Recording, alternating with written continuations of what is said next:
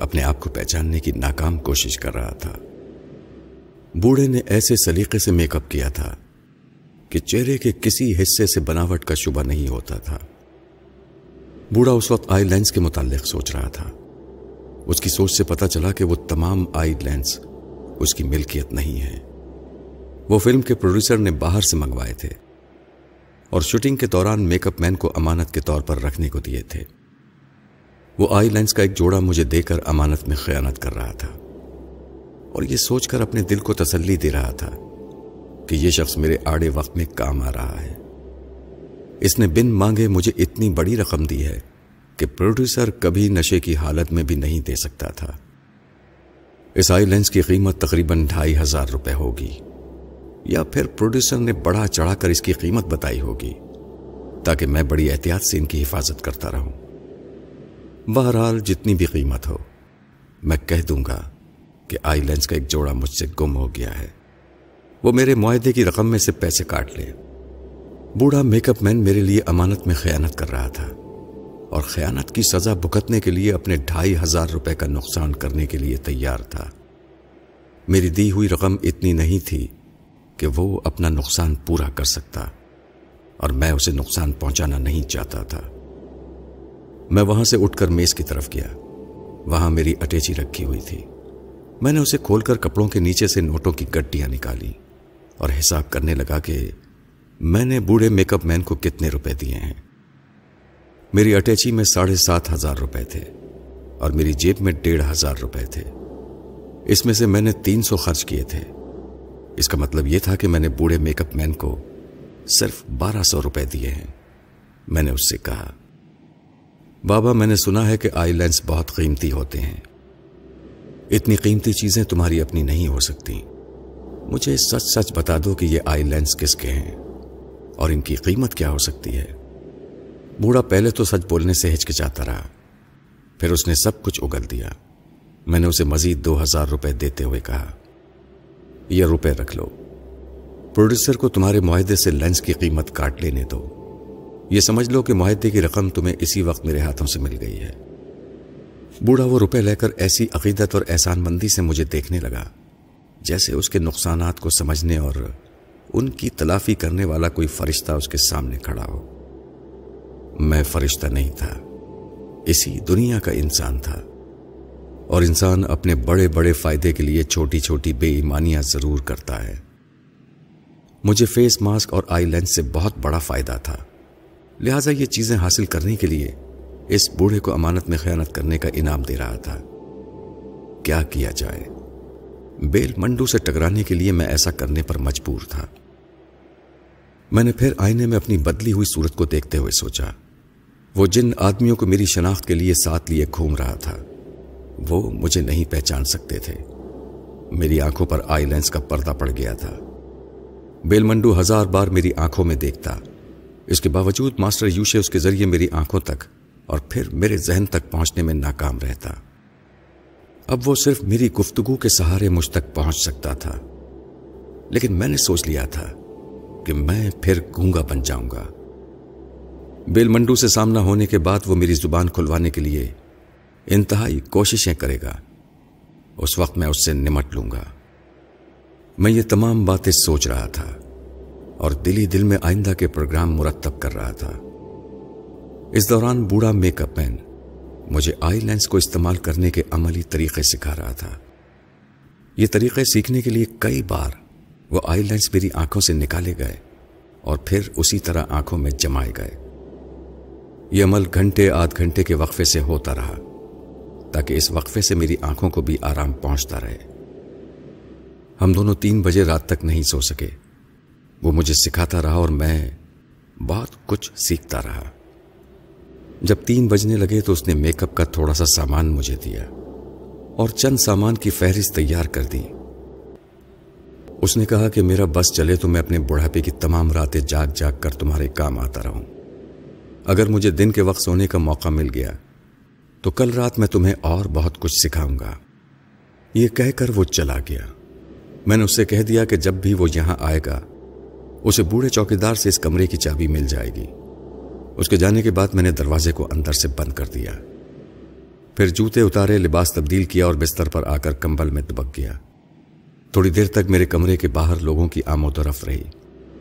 پھر وہ لوکیشن کی طرف روانہ ہو گئے۔ ان کے جاتے ہی چاروں طرف سناٹا چھا گیا۔ رات بڑی خاموش اور پرسرار تھی۔ نہ جانے رات کی تاریکی میں کتنے اسرار چھپے ہوتے ہیں۔ بیل منڈو اپنی بھتیجی روما کا انتظار کر رہا تھا، جو مری کی سیر کے لیے گئی تھی۔ تب مجھے یاد آیا کہ وہ خطرناک انسان اپنی بھتیجی کو کتنا چاہتا ہے۔ اسے ماسٹر یوشے جیسے شیطان سے بچا کر رکھنے کے لیے ہمیشہ اپنے ساتھ رکھتا ہے۔ لہذا اسے چھیڑنے کے لیے کیوں نہ اس کی بھتیجی کو چھیڑا جائے۔ چائے کی پیالی میرے سامنے رکھی ہوئی تھی۔ میں گرما گرم چائے کی چسکی لیتے ہوئے روما کے ذہن میں جھانکنے لگا۔ اس وقت وہ ایک کار کی پچھلی سیٹ پر بیٹھی ہوئی مری سے پنڈی کی طرف آ رہی تھی۔ کار کی اگلی سیٹ پر اس کے دو باڈی گارڈز بیٹھے ہوئے تھے۔ روما کی سوچ یہ سب کچھ بتا رہی تھی۔ اس کا ایک باڈی گارڈ کار ڈرائیو کر رہا تھا۔ میں روما کی سوچ کے ذریعے باڈی گارڈ کی سوچ تک پہنچنا چاہ رہا تھا۔ پہلے میں نے یہ اطمینان کر لیا کہ ماسٹر یوشے روما کے ذہن میں نہیں جھانک رہا ہے۔ اس کے بعد میں نے اس کی سوچ میں کہا، پتہ نہیں میں پنڈی کب پہنچوں گی۔ انکل انتظار کر رہے ہوں گے۔ روما نے یہی بات ڈرائیور سے کہی۔ اس کے باڈی گارڈ نے جواب دیا کہ وہ پانچ بجے تک پہنچ جائے گی۔ باڈی گارڈ کی زبان کھلتے ہی میں اس کے دماغ تک پہنچ گیا۔ اس وقت وہ کار ڈرائیو کرتا ہوا سامنے سے گزرنے والے مناظر کو دیکھ رہا تھا۔ اور ان مناظر کے حسن سے لطف اندوز ہو رہا تھا۔ کتنی خوبصورت جگہ ہے۔ وہ سوچ رہا تھا۔ پہاڑ میں روئی کے گالوں کی طرح اڑتے ہوئے بادل ہیں۔ جو سر سبز وادیوں میں اتر رہے ہیں۔ خوشبو بکھیرتے پھول ہیں۔ یہاں کے ہرے بھرے ماحول کو دیکھ کر یوں لگتا ہے جیسے جنت زمین پر اتر آئی ہو۔ ایسی جگہ بیٹھ کر وسکی پینے میں بڑا لطف آئے گا۔ میں نے اس کی سوچ میں کہا، ایسی بھی کیا بزدلی کہ باس کی عدم موجودگی میں بھی ہم اس کے خوف سے کانپتے رہیں۔ کہ مجھ میں دلیری اور مردانگی نہیں ہے؟ وہ پریشان ہو کر سوچنے لگا۔ ارے ارے، یہ میں کیا سوچ رہا ہوں؟ میں اور باس کے مقابلے میں دلیری دکھاؤں۔ ہم میں سے کوئی ہزاروں میل دور جا کر بھی اتنے خطرناک آدمی کو چیلنج نہیں کر سکتا۔ اس کا نام بیل منڈو ہے۔ اس کے کراٹے کا ایک ہاتھ پڑتا ہے تو مضبوط دیواریں بھی تڑک جاتی ہیں۔ میں بہت دیر تک اس باڈی گارڈ کے ذہن کو کریدتا رہا۔ مگر پتا چلا کہ وہ سب بیل منڈو سے بہت زیادہ خوف زدہ رہتے ہیں۔ میں کسی طرح بھی اس کار ڈرائیو کرنے والے باڈی گارڈ کو اپنا آلائے کار نہیں بنا سکتا تھا۔ میں اس سے مایوس ہو کر پھر روما کے ذہن میں جھانکنے لگا۔ روما نے اسے گاڑی روکنے کے لیے کہا۔ اس نے سڑک کنارے گاڑی روکتے ہوئے پوچھا، کیا بات ہے بیبی؟ روما نے جواب دیا، مجھے یہ منظر بہت اچھا لگ رہا ہے۔ میں نیچے ذرا ڈھلان میں اتر کر جاؤں گی۔ وسیم، میرے ساتھ آؤ۔ یہ کہتے ہی وہ کار کا دروازہ کھول کر باہر آ گئی۔ ڈرائیور نے بھی کار سے باہر نکلتے ہوئے کہا، بیبی، ہمیں دیر ہو رہی ہے۔ باس نے مجھ سے کہا تھا کہ میں پانچ بجے سے پہلے تمہیں واپس لے آؤں۔ میں انکل سے کہہ دوں گی کہ تم میری وجہ سے وقت پر نہ پہنچ سکے۔ وسیم میرے ساتھ ہے۔ مجھے نیچے اترتے ہوئے ڈر لگتا ہے۔ روما نے اپنا ہاتھ وسیم کی طرف بڑھایا۔ وسیم نے جھجکتے ہوئے دوسرے باڈی گارڈ کی جانب دیکھا۔ باڈی گارڈ اسے گور گور کر دیکھ رہا تھا۔ خاموش نگاہوں سے اسے سمجھا رہا تھا کہ اسے باس کی لاڈلی بھتیجے کے اتنے قریب نہیں جانا چاہیے۔ دوسری طرف روما کے بڑھتے ہوئے ہاتھ کو قبول نہ کرنے سے بھی اس پر مصیبت آ جاتی۔ وہ اپنی توہین برداشت نہ کر سکتی۔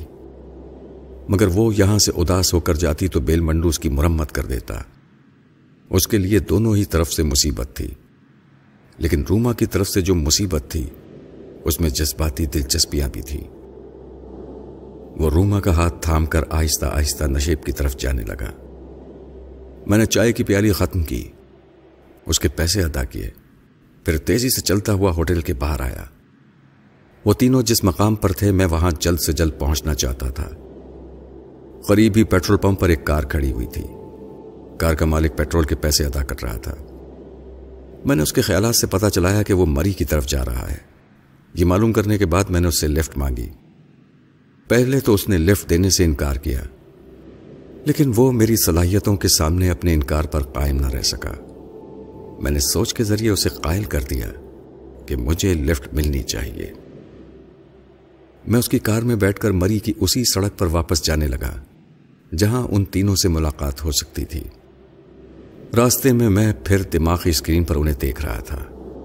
روما وسیم کے ہاتھ میں ہاتھ دیے بہت دور نشیب میں اترتی جا رہی تھی۔ باڈی گارڈ ڈرائیور ان سے کچھ پیچھے فاصلے سے چلا آ رہا تھا۔ روما نے پلٹ کر کہا، تم ہمارے پیچھے کیوں آ رہے ہو؟ جاؤ وہاں کار کے پاس ہمارا انتظار کرو۔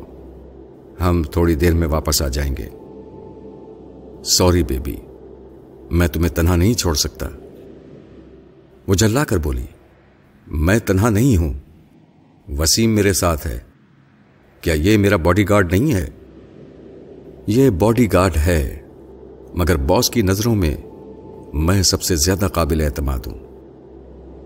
وسیم نے کہا، ٹونی، کیا تم یہ کہنا چاہتے ہو کہ میں قابل اعتماد نہیں ہوں؟ کیا میں بیبی کو یہاں سے بھگا کر لے جاؤں گا؟ ٹونی نے حقارت سے کہا بیبی کو بھگا کر لے جانے کے لیے بڑے دل گردے کی ضرورت ہے۔ اگر آئندہ تمہارے منہ سے ایسی بات نکلی تو میں تمہارا منہ توڑ دوں گا۔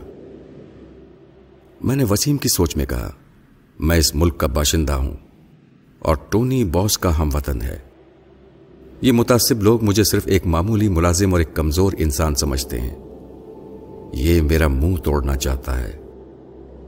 میں چاہوں تو اس کا سر توڑ سکتا ہوں، مگر اس طرح کام بگڑ جائے گا۔ بیل منڈو میرا دشمن بن جائے گا۔ اور روما بھی مجھ سے دور ہو جائے گی۔ روما نے بگڑ کر ٹونی سے کہا، ٹونی، میں وسیم پر بھروسہ کر رہی ہوں۔ تم اعتراض کرنے والے کون ہوتے ہو؟ ٹونی نے کہا، میں اپنا فرض پورا کر رہا ہوں۔ ہم اس ملک کے بدماشوں کو ملازم تو رکھ لیتے ہیں، مگر ان پر اندھا اعتماد نہیں کرتے۔ ہم انہیں صرف تم ہلانے والے کتے سمجھتے ہیں۔ اس کی بات پوری ہوتے ہی وسیم نے ایک گھونسا اس کے منہ پر چڑھ دیا۔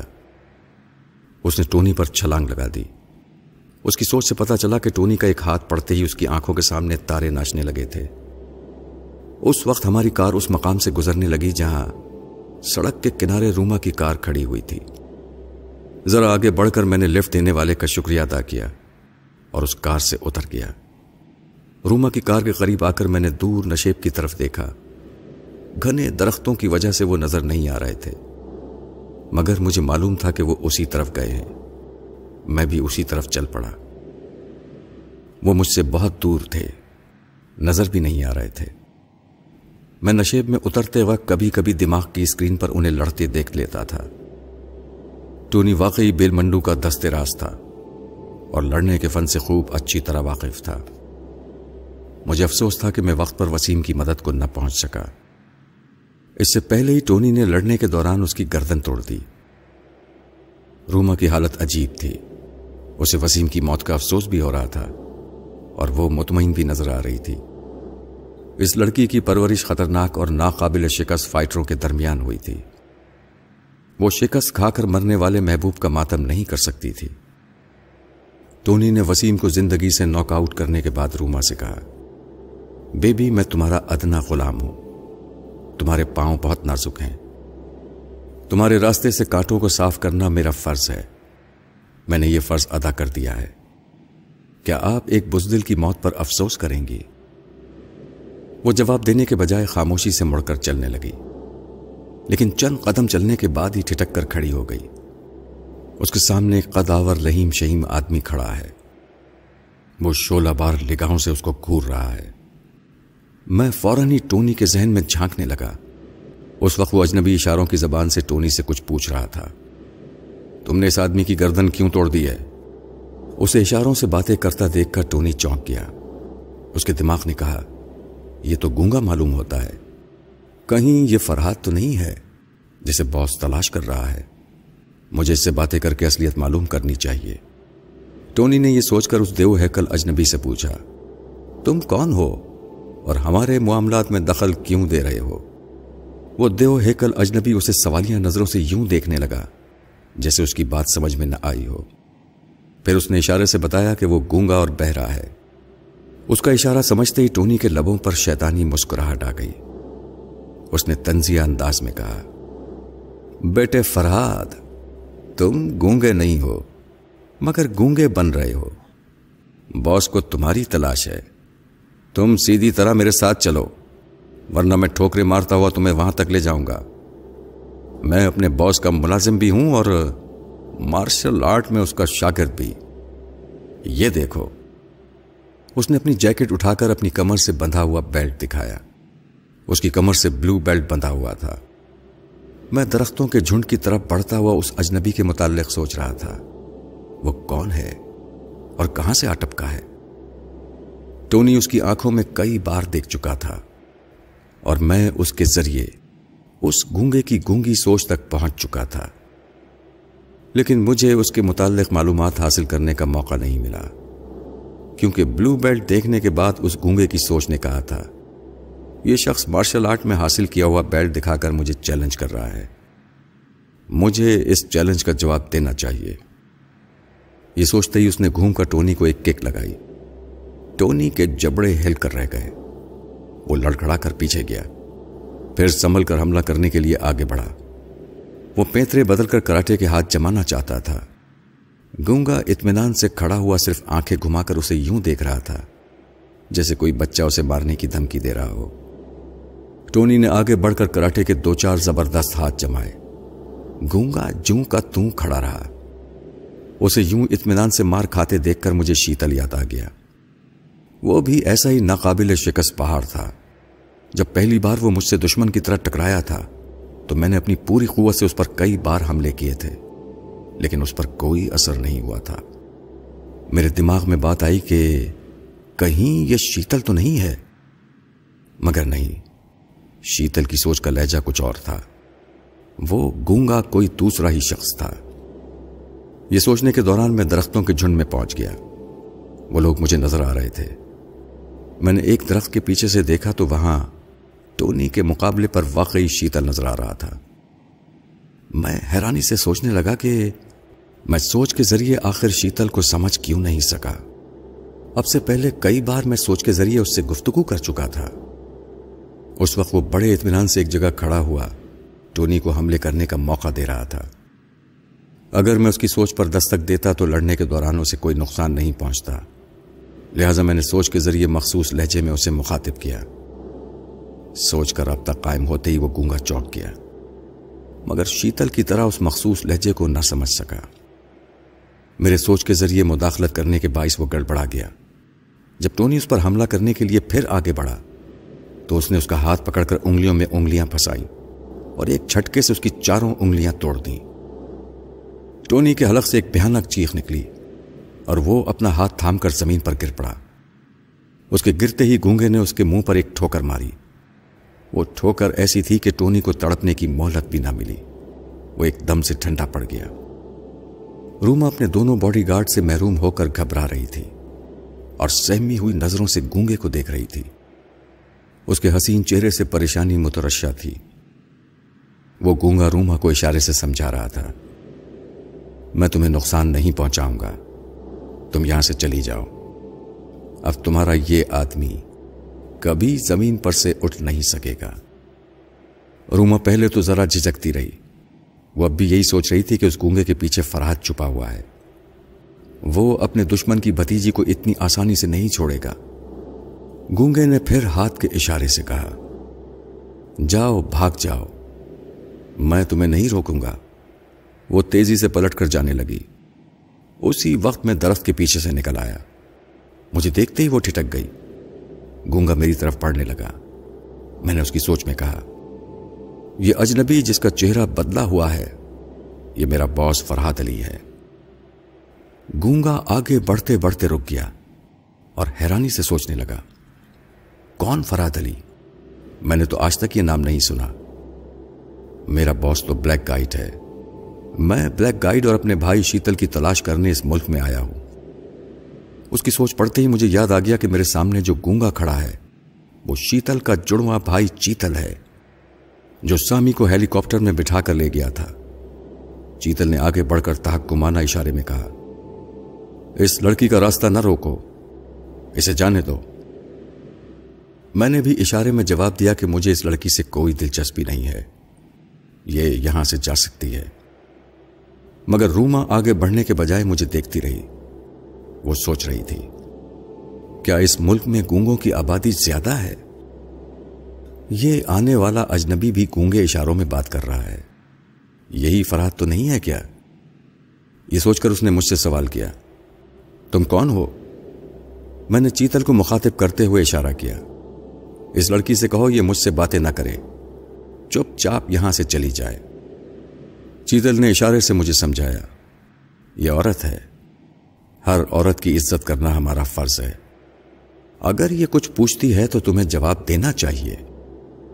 روما اس کے اشارے کو سمجھ رہی تھی اور سوچ رہی تھی، اگر یہ آنے والا دوسرا گونگا فرحاد ہے، تو مجھے پہلے گونگے کو اپنی طرف مائل کرنا چاہیے۔ میں اس کے ذریعے فرحاد کو پکڑ کر انکل کے پاس لے جاؤں گی۔ انکل کی ساری پریشانیاں ختم ہو جائیں گی۔ میں چیتل سے کچھ کہنا چاہتا تھا۔ اس سے پہلے ہی روما نے اسے اشاروں میں سمجھایا۔ یہ جو اٹیچی پکڑے یہاں آیا ہے، یہ گونگا نہیں ہے، زبان رکھتا ہے۔ یہ میرا پیچھا کرتا ہوا یہاں تک آیا ہے۔ اگر تم اسے پکڑ کر میرے ساتھ لے چلو گے، تو تمہاری بڑی مہربانی ہوگی۔ شیتل نے اشارے سے جواب دیا۔ میں اسے پکڑ کر تمہارے ساتھ کہیں نہیں جا سکتا۔ البتہ میں اسے یہاں روک لوں گا۔ یہ تمہارا پیچھا نہیں کرے گا۔ تم یہاں سے چلی جاؤ۔ روما مایوس ہو کر جانے لگی۔ میں چیتل کو اشاروں میں سمجھانے لگا کہ وہ لڑکی جھوٹ بول رہی تھی۔ میں اس کا دشمن نہیں ہوں۔ چیتل نے مجھ سے سوال کیا۔ اگر تم اس کے دشمن نہیں ہو تو اس جنگل میں کیا کرنے آئے ہو؟ میں نے جواب دیا۔ تمہیں یہ سن کر حیرانی ہوگی کہ میں تمہارے ہی ایک ہم شکل سے ملنے جا رہا ہوں۔ وہ لڑکی ان دونوں نوجوانوں کے ساتھ اس جنگل میں آ رہی تھی، تو مجھے ان پر شبہ ہوا۔ میں یہ دیکھنے یہاں چلا آیا کہ یہ لوگ یہاں کیا کرنے آئے ہیں۔ چیتل یہ سن کر چونک گیا کہ میں اس کے ایک ہم شکل سے ملنے جا رہا ہوں۔ اس نے آگے بڑھ کر پوچھا، کیا واقعی وہ بالکل میری طرح ہے؟ میں نے اس کے قد و قامت کی طرف اشارہ کرتے ہوئے کہا ہاں تمہارے ہی جیسا قد ہے، ڈیل ڈول ہے۔ صورت و شکل میں تم سے ذرا بھی مختلف نہیں ہے اور وہ تمہاری طرح گونگا بھی ہے۔ وہ میرے بازو کو پکڑ کر خوشی سے جھنجھوڑتے ہوئے بولا، مجھے اس کے پاس لے چلو۔ اگر وہ مجھے مل گیا تو انعام کے طور پر میں تمہیں بہت بڑی رقم دوں گا۔ میں نے اپنی اٹیچی اٹھا کر کہا، میرے ساتھ چلو، ابھی اس سے ملاقات ہو جائے گی۔ ہم دونوں ادھر جانے لگے جدھر روما گئی تھی۔ اس وقت چیتل سوچ رہا تھا۔ معلوم ہوتا ہے میرا بھائی انٹیلیجنس والوں کی گرفت میں نہیں آیا ہے۔ میں یہ سوچ کر جنگلوں میں چھپا پھر رہا ہوں کہ میں اپنے بھائی کی ہم شکل ہوں۔ کہیں پولیس والے مجھے بھی پکڑ کر نہ لے جائیں۔ مگر یہ شخص کون ہے؟ میرے بھائی کو یہ کیسے جانتا ہے؟ اس نے مجھ سے سوال کیا، تم کون ہو؟ اور میرے بھائی کو کیسے جانتے ہو؟ میں اسے سمجھانے لگا کہ میں ایک مجرم ہوں اور قانون کی نظروں سے چھپتا پھر رہا ہوں۔ میں نے تمہارے ہم شکل کو اپنے یہاں پنا دی ہے۔ میرے اس جواب سے وہ مطمئن ہو گیا کہ میں بھی اس کی طرح ایک مجرمانہ زندگی گزار رہا ہوں۔ ایک مجرم ہونے کے ناطے اسے قانون کے حوالے نہیں کروں گا۔ بلندی پر چڑھتے وقت میں نے دیکھا، روما اپنی کار میں بیٹھ کر پنڈی کی طرف جا رہی تھی۔ تھوڑی دیر بعد ہم سڑک پر پہنچ گئے اور مری کی طرف جانے لگے۔ راستے میں میں نے شیتل سے دماغی رابطہ قائم کیا۔ اس وقت وہ پھپھی وغیرہ کے ساتھ بیٹھا ہوا شام کی چائے پی رہا تھا۔ میں نے اس کی سوچ کے مخصوص لہجے میں اسے مخاطب کیا۔ وہ سوچنے لگا، میں اس وقت اپنے دماغ میں اپنے باس کو محسوس کر رہا ہوں۔ یقیناً یہ میرا باس ہے۔ باس، اگر تم مجھ سے مخاطب ہو، تو یہ میری خوش قسمتی ہے کہ اتنے دنوں بعد بھی تم نے مجھے یاد رکھا۔ ہاں شیتل، میں نے کہا، اس وقت مجھے تمہاری ضرورت ہے۔ تم کار میں بیٹھ کر فوراً پنڈی جانے والے راستے پر چڑھ پڑو اور اپنے بائیں طرف دیکھتے چلو۔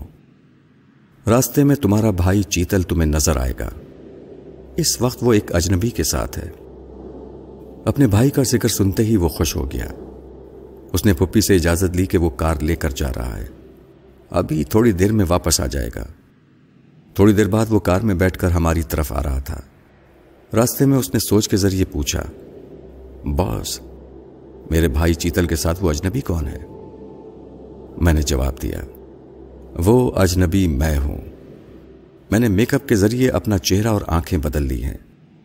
اس میک اپ میں تم مجھے پہچان نہیں سکو گے تم یہاں آ جاؤ، اس کے بعد کہیں تنہائی میں جا کر اپنا میک اپ اتار دوں گا۔ میں چیتل کے ساتھ آگے بڑھتا رہا۔ چیتل تیزی سے کار میں آ رہا تھا۔ دس منٹ کے بعد ہی وہ کار ہمارے قریب آ کر رک گئی۔ چیتل کو دیکھتے ہی خوشی سے شیتل کی باچھیں کھل گئی چیتل کے چہرے سے بھی خوشی کا بے پناہ اظہار ہو رہا تھا۔ دو بچھڑے ہوئے بھائی ایک مدت کے بعد مل کر خوشی منا رہے تھے۔ میں سوچ رہا تھا کہ خون کا رشتہ دنیا کا سب سے طاقتور رشتہ ہے۔ میں نے اشاروں میں شیتل سے کہا کہ تم دونوں پیچھے بیٹھ جاؤ۔ گاڑی میں چلاؤں گا۔ تم دونوں ایک عرصے سے ایک دوسرے سے بچھڑے ہوئے ہو۔ یقیناً ایک دوسرے سے باتیں کرنے اور ایک دوسرے کے حالات جاننے کے لیے بے چین ہو گے گاڑی چلاتے ہوئے تم اشاروں میں آسانی سے چیتل کے ساتھ باتیں نہ کر سکو گے۔ میری بات سمجھ کر شیتل کے چہرے پر تشکر اور ممنونیت کا احساس جا گیا۔ وہ چیتل کا ہاتھ تھام کر کار کی پچھلی سیٹ پر بیٹھ رہا۔ میں نے ڈرائیونگ سیٹ سنبھالی اور ایکسیلیٹر پر پاؤں کا دباؤ ڈال کر گاڑی مری جانے والے راستے پر ڈال دی۔ گاڑی ڈرائیو کرنے کے ساتھ ساتھ میں چیتل اور شیتل کے ذہنوں میں بھی جھانک رہا تھا۔ دونوں اشاروں میں ایک دوسرے کی خیریت دریافت کر رہے تھے۔ چیتل سوچ رہا تھا۔ خدا کا شکر ہے، میرا بھائی انٹیلیجنس والوں کے ہتھے نہیں چڑھا، ورنہ زندگی میں اس سے ملاقات ناممکن نہیں تو مشکل ضرور تھی۔ چند رسمی بات کرنے اور ایک دوسرے کی خیریت دریافت کرنے کے بعد چیتل نے اشارے کی زبان میں شیتل سے پوچھا، یہ اجنبی کون ہے؟ اور آج کل تمہارا قیام کہاں ہے؟ شیتل نے اشارے کی زبان میں اس سے کہا یہ میرا باس ہے اور اس کے خاندان کے ساتھ ہی میں رہتا ہوں۔ شیتل کے منہ سے باس کا نام سن کر چیتل چونکا اور شکایتی نظروں سے شیتل کو دیکھتے ہوئے اشارے میں کہنے لگا، یہ تم نے کسے اپنا باس بنا دیا ہے؟ ہمارا باس تو بلیک گائٹ ہے۔ نہیں، اب میرا باس بلیک گائٹ نہیں، بلکہ یہ شخص ہے جو کار چلا رہا ہے اور جس کے مجھ پر بڑے احسانات ہیں۔ چیتل کی سوچ سے پتا چل رہا تھا کہ اسے شیتل کی یہ بات قطعی پسند نہیں آئی ہے۔ وہ ایک عرصے تک بلیک گائٹ کے لیے کام کرتا رہا تھا، جو انہیں خرچ کے لیے بہت معقول رقم دیتا تھا، اور اسی کی وجہ سے وہ اب تک ایش و عشرت کی زندگی گزارتے آئے تھے۔ اس کے کرخ چہرے پر خفگی اور ناگواری کے احساسات ابھر آئے۔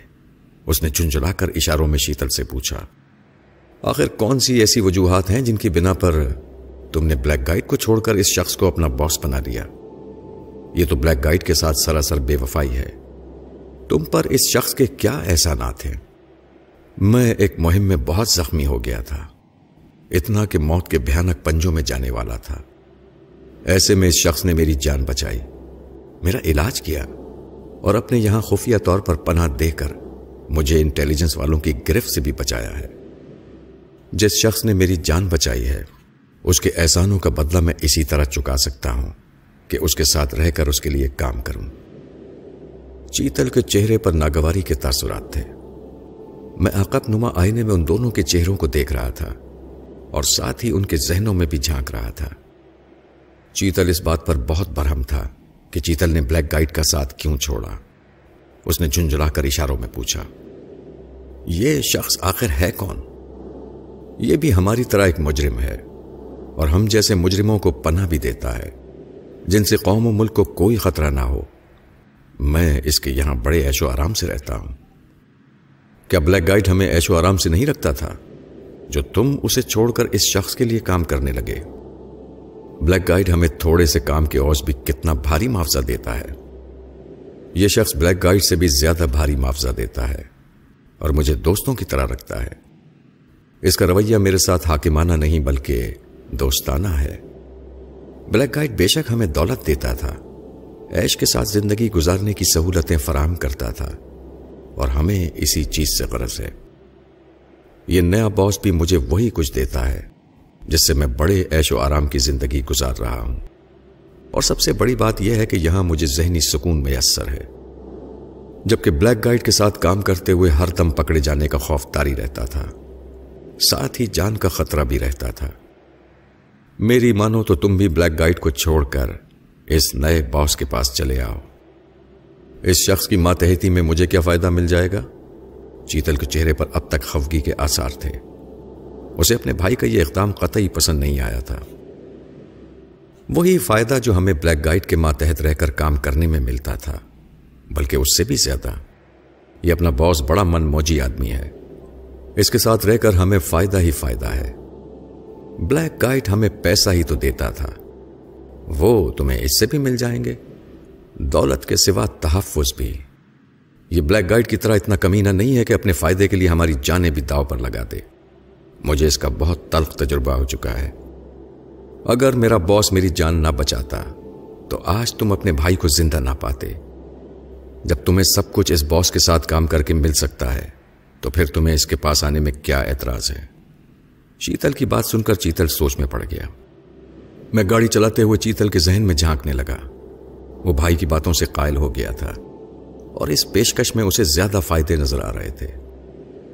اس نے اس پیشکش پر غور کرنے کے بعد اشاروں میں چیتل کو اپنی رضامندی دے دی۔ دونوں کے سیاہ چہروں پر آسودہ سی مسکراہٹ پھیل گئی اور میں گنگنانے لگا۔ دنیا مطلب دیو یار۔ کار تیزی سے پنڈی کی طرف بھاگی جا رہی تھی۔ اور میں سوچ رہا تھا کہ ان دو مضبوط پہاڑوں کے تعاون سے میں بیل منڈو سے نمٹ سکتا ہوں۔ لیکن چیتل اور شیتل کے ساتھ لے کر بیل منڈو سے ٹکرانے میں یہ خطرہ تھا کہ ماسٹر یوشے بیل منڈو کی سوچ کے ذریعے چیتل اور شیتل کے ذہنوں تک بھی پہنچ جاتا۔ اس لیے کہ کسی کے ذہن تک پہنچنے کے لیے زبان اور آنکھیں ہی سب سے بڑا واسطہ ہوتی ہیں۔ اس کے لیے میرے ذہن میں فوراً یہ خیال آیا کہ میں اپنی طرح چیتل اور شیتل کی آنکھوں میں لینس لگا دوں گا۔ آواز کے ذریعے ان تک پہنچنا ناممکن تھا، اس لیے کہ وہ دونوں ہی گونگے تھے۔ میری گاڑی جس وقت مقررہ مقام پر پہنچی تو شام کے سرمئی اندھیرے دھیرے دھیرے پہاڑ کی چوٹیوں سے نیچے اتر رہے تھے۔ شفق کی سرخی آسمان پر پھیلی پڑی تھی۔ اب کار کو کسی محفوظ جگہ پر کھڑی کرنے کا مسئلہ تھا۔ ڈاک بنگلہ بہت نشیب میں تھا۔ کسی گاڑی کا وہاں جانا ناممکن تھا۔ میری سمجھ میں نہیں آ رہا تھا کہ کیا کروں۔ اسی لمحے میں نے دیکھا کہ ایک مقامی دیہاتی پیٹ پر لکڑیاں لادے اسی طرف آ رہا تھا۔ وہ قریب آیا تو میں نے آواز دے کر اسے اپنے پاس بلایا۔ وہ میری آواز سن کر تیز تیز قدم اٹھاتا کار کے پاس آ گیا۔ اس کے سلام کا جواب دیتے ہوئے میں نے پوچھا، بابا، کوئی ایسی جگہ ہے جہاں میں اپنی کار کھڑی کر سکوں؟ ہاں صاحب، ہے۔ ذرا آگے جا کر الٹے ہاتھ کو مڑ جائیے گا۔ تھوڑی دور پر آپ کو ایک گیراج نظر آ جائے گا۔ یہ گیراج آپ جیسے سیر کو آنے والے لوگوں کے لیے بنایا گیا ہے۔ ادھر فلم کے لوگ بھی آئے ہوئے ہیں۔ ان کی گاڑیاں بھی وہیں کھڑی ہیں۔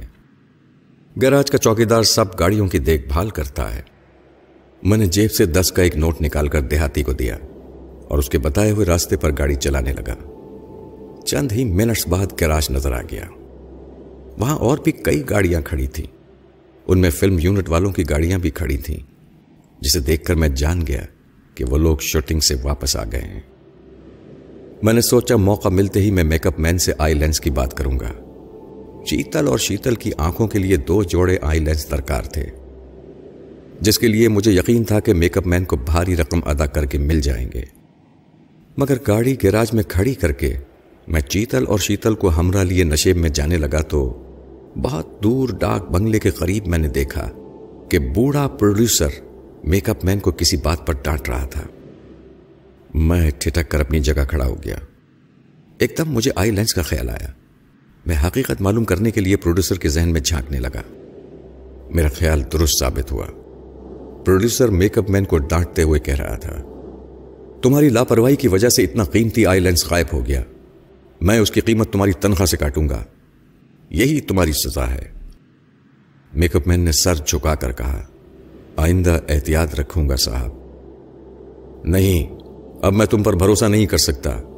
اگر بقیہ آئی لینس بھی غائب ہو گئے، تو ہم شوٹنگ کس طرح کر سکیں گے؟ لاؤ آئی لینس کا ڈبہ نکال کر مجھے دو۔ تم جیسے غیر ذمہ دار شخص کے پاس اتنی قیمتی اور اہم چیز چھوڑنا سراسر بے وقوفی ہے۔ گدھے کہیں کے۔ میک اپ مین نے آئی لینس کا ڈبہ اٹیچی سے نکال کر پروڈیوسر کے حوالے کر دیا۔ وہ گالیاں دیتا ڈاک بنگلے کے اندر جانے لگا۔ میں نشیب کی طرف جاتے ہوئے فکر مندی سے سوچنے لگا کہ آئی لینس میرے لیے بہت اہم چیز ہے۔ اس کے بغیر میں چیتل اور شیتل کو لے کر بیل منڈو کے مقابلے میں نہیں جا سکتا۔ اتنا بڑا خطرہ میں کسی صورت میں مول لینے کے لیے تیار نہ تھا۔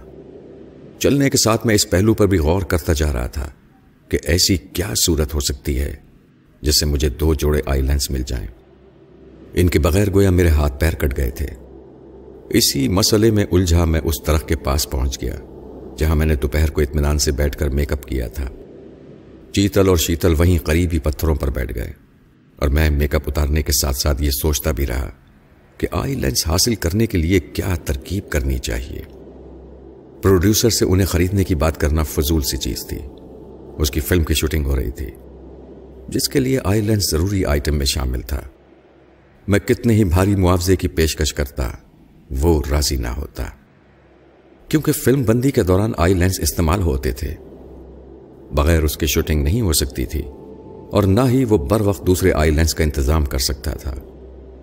اس پہلو پر اچھی طرح غور کرنے کے بعد میں نے سوچا، چیتل اور شیتل کی مدد سے انہیں چوری کروا لوں۔ گو کہ یہ غیر اخلاقی فیل ہے۔ مگر حالات کبھی کبھی انسان کو ایسے کام کرنے پر بھی مجبور کر دیتے ہیں، جن کے لیے خود اس کا ضمیر بھی گوارا نہیں کرتا۔ مگر مجبوری تھی۔ اس کے سوا چارہ بھی تو نہ تھا۔ چوری کا منصوبہ بنانے کے بعد میں اطمینان سے بیٹھ کر میک اپ اتارنے لگا۔ پھر اچانک مجھے خیال آیا کہ شیتل پپی جان سے کہہ کر آیا تھا کہ وہ تھوڑی ہی دیر میں واپس آ جائے گا۔ آئی لینس چوری کروانے کے لیے اسے رات بھر روکنا ضروری تھا۔ ایسی صورت میں پپی جان بہت پریشان ہو جاتی چنانچہ یہ بتانے کے لیے کہ شیتل میرے پاس ہے۔ میں نے پپی جان کے دماغ پر دستک دی۔ اس وقت وہ باورچی خانے میں رات کا کھانا تیار کر رہی تھی میری مخصوص دستک پر وہ چونک گئی پھر خوش ہو کر بولی فرحاد میرے بیٹے یہ تم ہو۔ جی پپی جان، آپ کا نالائق بیٹا آپ سے مخاطب ہے۔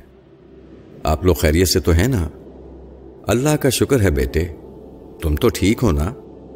آپ کی دعا ہے پپی جان۔ میں نے یہ بتانے کے لیے آپ سے رابطہ قائم کیا ہے کہ شیتل میرے پاس ہے۔ رات کو میرے ساتھ ہی رہے گا۔ میں نے سوچا آپ کو بتا دوں ورنہ اس کی غیر حاضری سے آپ پریشان ہوں گی۔ یہ تو اچھا کیا کہ بتا دیا۔ مگر تم ہو کہاں؟ اور شیتل کو کیوں بلایا ہے؟ میں آپ لوگوں سے زیادہ دور نہیں ہوں۔ اور شیتل کو میں نے ایک ضروری کام سے روک لیا ہے۔ تمہارے یہ ضروری کام تو ایک دن تمہیں لے ڈوبیں گے۔ کن بکھیڑوں میں پڑ گئے ہو؟ بیٹا، میں تو کہتی ہوں سارے اوٹ پٹانگ دھندے چھوڑ کر گھر بسانے کی فکر کرو۔ اتنی جلدی کیا ہے پپی جان؟ میں نے انہیں چھیڑا اور وہ بھڑک اٹھی۔ اے بیٹا، اسے تم جلدی کہتے ہو؟ تم بھی اگر میرے کہنے سے شادی کر لیتے تو خیر سے آج کو دو بچوں کے باپ تو ضرور۔ وہ غصے سے بڑ بڑاتی رہیں اور میں نے ہنستے ہوئے ان سے رابطہ ختم کر دیا۔ میں میک اپ اتار چکا تھا۔ تمام سامان میں نے اٹیچی میں رکھا اور اشارے سے شیتل اور چیتل کو قریب بلایا۔ شیتل مجھے اصلی روپ میں دیکھ کر مسکرا دیا۔ اس کی مسکراہٹ کا جواب میں نے بھی مسکراہٹ سے دیا۔ پھر انہیں اشاروں کی زبان میں سمجھانے لگا کہ ایک آدمی کے پاس سے آئی لینس چوری کرنے ہیں۔ وہ آئی لینس اس آدمی کے پاس ہیں جو میرے ڈاک بنگلے میں ٹھہرا ہوا ہے۔ چوری ڈھائی بجے رات کو کرنا تاکہ اس وقت تک سب گہری نیند سو رہے ہوں۔ اور اپنے چہروں پر رومال کا نقاب ڈال لینا۔ انہیں سارا منصوبہ اچھی طرح سمجھانے کے بعد میں اٹیچی اٹھا کر اٹھ کھڑا ہوا۔ چیتل اور شیتل دوبارہ اپنی جگہ پر چلے گئے اور اپنی مادری زبان یعنی اشاروں میں باتیں کرنے لگے۔ یہ دنیا کی سب سے نرالی مادری زبان ہے۔ یہ سوچ کر میں مسکرا دیا اور اٹیچی تھامے وہاں سے چل پڑا۔ سلونی شام کا نکھرا ہوا حسن چاروں طرف پھیل رہا تھا۔ میں قدم روک کر اپنے ارد گرد کے خوبصورت مناظر کو دیکھنے لگا۔ ہر طرف رنائی تھی، حسن تھا، خاموشی تھی، نکھار تھا۔ اونچے اونچے بلند و بالا پہاڑ، بڑے بڑے سبز پتوں والے تناور درخت، رنگ برنگے جنگلی پھول، اپنے اپنے بسیروں کی جانب پرواز کرتے پرندے۔ یہ سب بے حد سحر انگیز چیزیں تھیں جو دل میں تمانیت پیدا کر رہی تھیں۔ میں جو ہر وقت ہنگاموں میں گھرا رہتا تھا، دیر تک ایک جگہ کھڑا فطرت کی رانائی سے لطف اندوز ہوتا رہا۔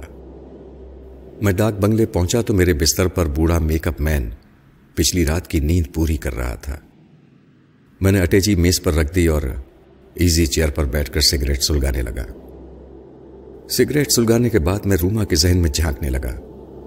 وہ ہوٹل انٹرکاؤنٹ کے اس کمرے میں پہنچ گئی تھی، جہاں بیل منڈو کا قیام تھا۔ اس وقت اس کا انکل کمرے میں نہیں تھا اور وہ بے چینی سے اس کی واپسی کا انتظار کر رہی تھی۔ اس نے دو ایک ایسے فون نمبر پر اسے کال کیا جہاں اس کے ملنے کا امکان تھا، لیکن وہ ان نمبروں پر بھی نہیں ملا۔ وہ جنجلا کر ادھر سے ادھر ٹہلنے لگی۔ وہ اپنے انکل کو یہ بتانے کے لیے بے چین تھی کہ اس کا سامنا ایک کے بجائے دو گونگوں سے ہوا تھا اور ان میں سے ایک یقینی طور پر فراد تھا۔ وہ ٹہلنے کے دوران سگریٹ کے کش لگاتی جا رہی تھی۔ اسی وقت مجھے اس کے ذہن میں ماسٹر یوشے کی سوچ کا لہجہ سنائی دیا۔ اس نے روما کے ذہن پر دستک دیتے ہوئے کہا، ہلو بیبی، میں نے تمہاری پریشانیوں کو سمجھ لیا ہے۔ مجھے بتاؤ کہ ان دو گونگوں سے کہاں ملاقات ہوئی تھی۔ روما چند لمحوں تک ساکت کھڑی رہی۔ اپنے ذہن میں ابھرنے والی سوچ کو سمجھنے کی کوشش کرتی رہی۔ پھر اس نے پوچھا، کیا تم وہی شیطان ہو جو میرے انکل کو پریشان کرتا رہتا ہے؟ ہاں میں وہی ہوں، مگر شیطان نہیں ہوں۔ مجھے ماسٹر کہو۔ تم جانتی ہو ماسٹر آقا کو کہتے ہیں۔ میں آقا ہوں اور تم سب میرے غلام اور کنی سے ہو۔ میرے حکم سے انکار کرنے کا نتیجہ کیا ہوتا ہے؟ یہ تم دیکھ چکی ہو۔ میں تمہارے انکل کی طرح تمہیں بھی ذہنی اذیتوں میں مبتلا کر سکتا ہوں۔ تم حسین ہو کمسن ہو۔ تمہاری طرح میری بھی ایک بیٹی ہے۔ اس لیے میں تمہیں پریشان نہیں کرنا چاہتا۔ تم ایک اچھی بچی کی طرح میری باتوں کا جواب دیتی رہو۔ روما بارہا اپنے انکل کو پاگل ہوتے ہوئے دیکھ چکی تھی اور خود پاگل نہیں بننا چاہتی تھی۔ وہ خاموشی سے ایک کرسی پر بیٹھ گئی اور سوچ کے ذریعے اسے بتانے لگی کہ کس طرح مری سے واپسی پر اس کے دونوں باڈی گارڈ آپس میں لڑ پڑے تھے۔ ایک باڈی گارڈ نے دوسرے کو ختم کر دیا۔ پھر ایک گونگے نے وہاں پہنچ کر دوسرے باڈی گارڈ کو ختم کر دیا۔ اس کے بعد پھر ایک گونگا کہیں سے آ پہنچا۔ روما نے خیال ظاہر کیا کہ بعد میں آنے والا گونگا فرحات ہوگا۔ یہ پوری رپورٹ سننے کے بعد ماسٹر یوشے نے کہا بیبی تم بہت اچھی ہو۔ اس واقعے سے میرے اس خیال کی تصدیق ہو گئی ہے کہ فرحات علی تم لوگوں سے زیادہ دور نہیں ہے۔ وہیں آس پاس کے قریبی علاقے میں کہیں چھپا ہوا ہے۔ اب تم آرام کرو۔ میں تمہارے انکل سے رابطہ قائم کرتا ہوں۔ ماسٹر یوشے نے اس سے رابطہ ختم کر دیا۔ لیکن میں اس شیطان کی سوچ سے چپکا ہوا تھا۔ اگر میں اس کی سوچ میں مداخلت کرتا تو پکڑا جاتا۔ لیکن میں اس کے دماغ کے اندھیرے میں چپ چاپ کھڑا ہوا تھا۔ اس اندھیرے میں ایک ٹیلی پیتھی جاننے والا دوسرے ٹیلی پیتھی جاننے والے کو پکڑ نہیں سکتا۔ یہی وجہ ہے کہ وہ اب تک میری اصلیت کو نہیں سمجھ سکا تھا۔ ماسٹر یوشے اس وقت بیل منڈو کے ذہن تک پہنچ چکا تھا اور اسے تمام واقعات بتا رہا تھا کہ کس طرح دو گونگے روما کے سامنے آ چکے ہیں اور اس کے دو باڈی گارڈ کسی ویرانے میں مرتا پڑے ہیں۔ یہ سنتے ہی بیل منڈو بری طرح جھنجھڑا گیا اور ماسٹر یوشے کو برا بھلا کہنے لگا۔ اسی کی وجہ سے اس کے آدمی بھی مارے جا رہے ہیں اور اس کے اسمگلنگ کے کاروبار کو نقصان پہنچ رہا ہے۔ ماسٹر یوشے نے کہا، یہ سب میری وجہ سے نہیں ہو رہا ہے۔ یہ تمہاری نالائقی ہے۔ فرحت تمہارے بالکل قریب ہے اور تم اسے پکڑنے میں ناکام ہوتے جا رہے ہو۔ اب تمہیں معلوم ہو چکا ہے کہ روما کو جہاں دو گونگے نظر آئے تھے، وہاں صرف ایک ہی پہاڑی راستہ ہے۔ اس راستے کے اطراف جتنی چھوٹی بڑی آبادیاں ہیں، وہاں اپنے تمام آدمی پھیلا دو۔ بولتی ہوئی آبادی میں بے زبان گونگے جلدی نظر آ جائیں گے۔ تم خامخواہ جھنجھلاٹ میں مبتلا ہو کر وقت ضائع نہ کرو۔ اس موقع سے فائدہ اٹھاؤ۔ تم جلد ہی اس کے گریبان تک پہنچ جاؤ گے۔ بیل منڈو اس کی ہدایت کے مطابق اپنے ماتحتوں کو کال کرنے لگا تاکہ ان کے ساتھ خود بھی میری تلاش میں روانہ ہو جائے۔ میں بدستور ماسٹر یوشے کے ذہن سے چپکا ہوا تھا۔ یہ دیکھ کر مجھے بڑی خوشی ہوئی کہ وہ میری وجہ سے بہت زیادہ پریشان ہے۔ وہ میرے ہی متعلق سوچ رہا تھا کہ میں آخر کس قسم کا انسان ہوں۔ اور انسان ہوں یا اس کی طرح شیطان ہوں۔ یقیناً وہ مجھے شیطان ہی سمجھ رہا تھا، جو کئی دن سے اس نادیدہ شیطان کو چکر میں ڈالے ہوئے تھا۔ تھوڑی دیر بعد مجھے اس کے ذہن میں دوسری آواز سنائی دی۔ کوئی شخص سامنے آ کر اسے مخاطب کر رہا تھا۔ ماسٹر یوشے، فرحات کا کچھ پتا چلا۔ میں آخر کب تک انتظار کرتا رہوں گا؟ ماسٹر یوشے کا جواب سنائی دیا۔ ماسٹر دانیال، آپ آج رات تک اور صبر کر لیں۔ مجھے یقین ہے صبح ہونے سے پہلے فراد کی کھوپڑی میری گرفت میں آ جائے گی۔ تم روز یہی تسلی دیتے ہو۔ میرے دن رات کا سکون برباد ہو چکا ہے۔ میری جوان بیٹی کا قاتل آسانی سے گھوم رہا ہے۔ تم اس حقیقت کا اعتراف کیوں نہیں کرتے کہ ایک معمولی قاتل کے سامنے تمہاری ٹیلی پیتھی کی صلاحیتیں زنگ آلود ہو چکی ہیں؟ ماسٹر دانیال، اس میں جو سب سے بلند چیز ہے وہ انسانی دماغ ہے۔ اور میں ایک ایسا آدمی ہوں کہ دنیا کے تمام دماغوں سے کھلونوں کی طرح کھیلتا ہوں۔ اور جو دماغ مجھے اتنے دنوں سے چکر دے رہا ہے، اسے معمولی قاتل کہتے ہو۔ تم نہیں سمجھ سکتے کہ اس بہروپی فراز سے الجھتے ہوئے مجھے کتنا مزہ آ رہا ہے۔ یہ درست ہے کہ ابھی اس کا پلہ بھاری ہے۔ مگر کب تک؟ آج میں بیل منڈو کو آخری موقع دے رہا ہوں۔ اگر وہ ناکام ہو گیا تو میں خود میدان عمل میں آؤں گا۔ مجھے ہیڈ کوارٹر چھوڑ کر کچھ دنوں کے لیے اس کے ملک میں جانا ہوگا۔ یہ بات میری سمجھ میں آ رہی ہے کہ وہ میرے کسی اعلی کار کے ذریعے قابو نہیں آئے گا۔ اس نے اینجلا کے باپ ماسٹر دانیال کو مطمئن کر دیا کہ وہ اس کی بیٹی کے قاتل کو ضرور گرفتار کرے گا۔ میرے لیے ایک مصیبت کی پیشگوئی ہو چکی تھی کہ بیل منڈو کی ناکامی کے بعد وہ خود میدان عمل میں آئے گا۔ یعنی میری یہ خوش فہمی ختم ہو چکی تھی۔ کہ اس کے سب سے خطرناک اعلی کار بیل منڈو کو ختم کرنے کے بعد کچھ عرصے کے لیے پرسکون زندگی نصیب ہوگی۔ فی الحال مجھے بیل منڈو اور اس کے آدمیوں سے نمٹنا تھا۔ وہ مری اور پنڈی کے درمیان تمام علاقوں میں شکاری کتوں کی طرح مجھے سونگتے پھر رہے تھے۔ آج رات یا کل صبح تک کسی وقت بھی وہ یہاں پہنچ سکتے تھے۔ مجھے جلد از جلد شیتل اور چیتل کو ان کے مقابلے کے لیے تیار کرنا تھا۔ اس وقت ڈاک بنگلے میں خاصی چہل پہل تھی۔ فلم یونٹ کے لوگ رات کا کھانا کھا رہے تھے۔ ڈائریکٹر اور پروڈیوسر ایک کمرے میں بیٹھے ہوئے شراب پی رہے تھے۔ میں ان کی سوچ کے ذریعے یہ کوشش کرنے لگا کہ وہ زیادہ سے زیادہ پیتے رہے اور نشے میں بالکل مدھوش ہو جائیں۔ اس وقت بوڑھا چوکیدار میرے لیے کھانا لے آیا تھا۔ میں نے کھانا کھانے کے بعد بوڑھے چوکیدار سے کہا، بابا، میرا کوئی ٹھیک نہیں ہے کہ میں کس وقت یہاں سے چلا جاؤں۔ میں پھر واپس آ سکتا ہوں۔ لیکن یقین سے نہیں کہہ سکتا کہ واپسی کب تک ہوگی۔ اگر جانے سے پہلے میں تمہارے کچھ کام آنا چاہوں، تو کیا تم انکار کرو گے؟ بابو، آپ نے یہاں رہنے اور کھانے کے اتنے پیسے دے دیے ہیں کہ آج تک کسی نے نہیں دیے۔ آپ اس سے زیادہ اور کیا کام آ سکتے ہیں؟ میں شرمندہ ہوں کہ میں آپ کی کوئی خدمت نہیں کر سکا۔ میں نے کہا، تمہاری ایک جوان بیٹی ہے، تمہیں یقیناً اس کی شادی کی فکر ہوگی۔ تم سوچ بھی نہیں سکتے کہ میں کتنا دولت مند ہوں۔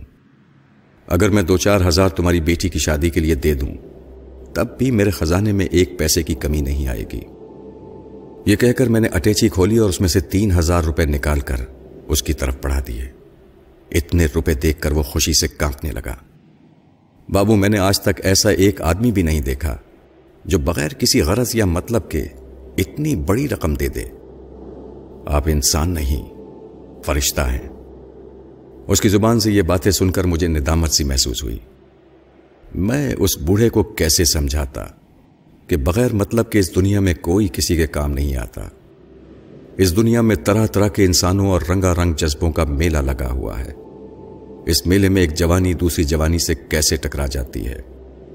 تہذیب کے خلاف منہ اور جذبے کس طرح بہا کر لے جاتے ہیں؟ میں ان باتوں کی تشریح نہیں کر سکتا۔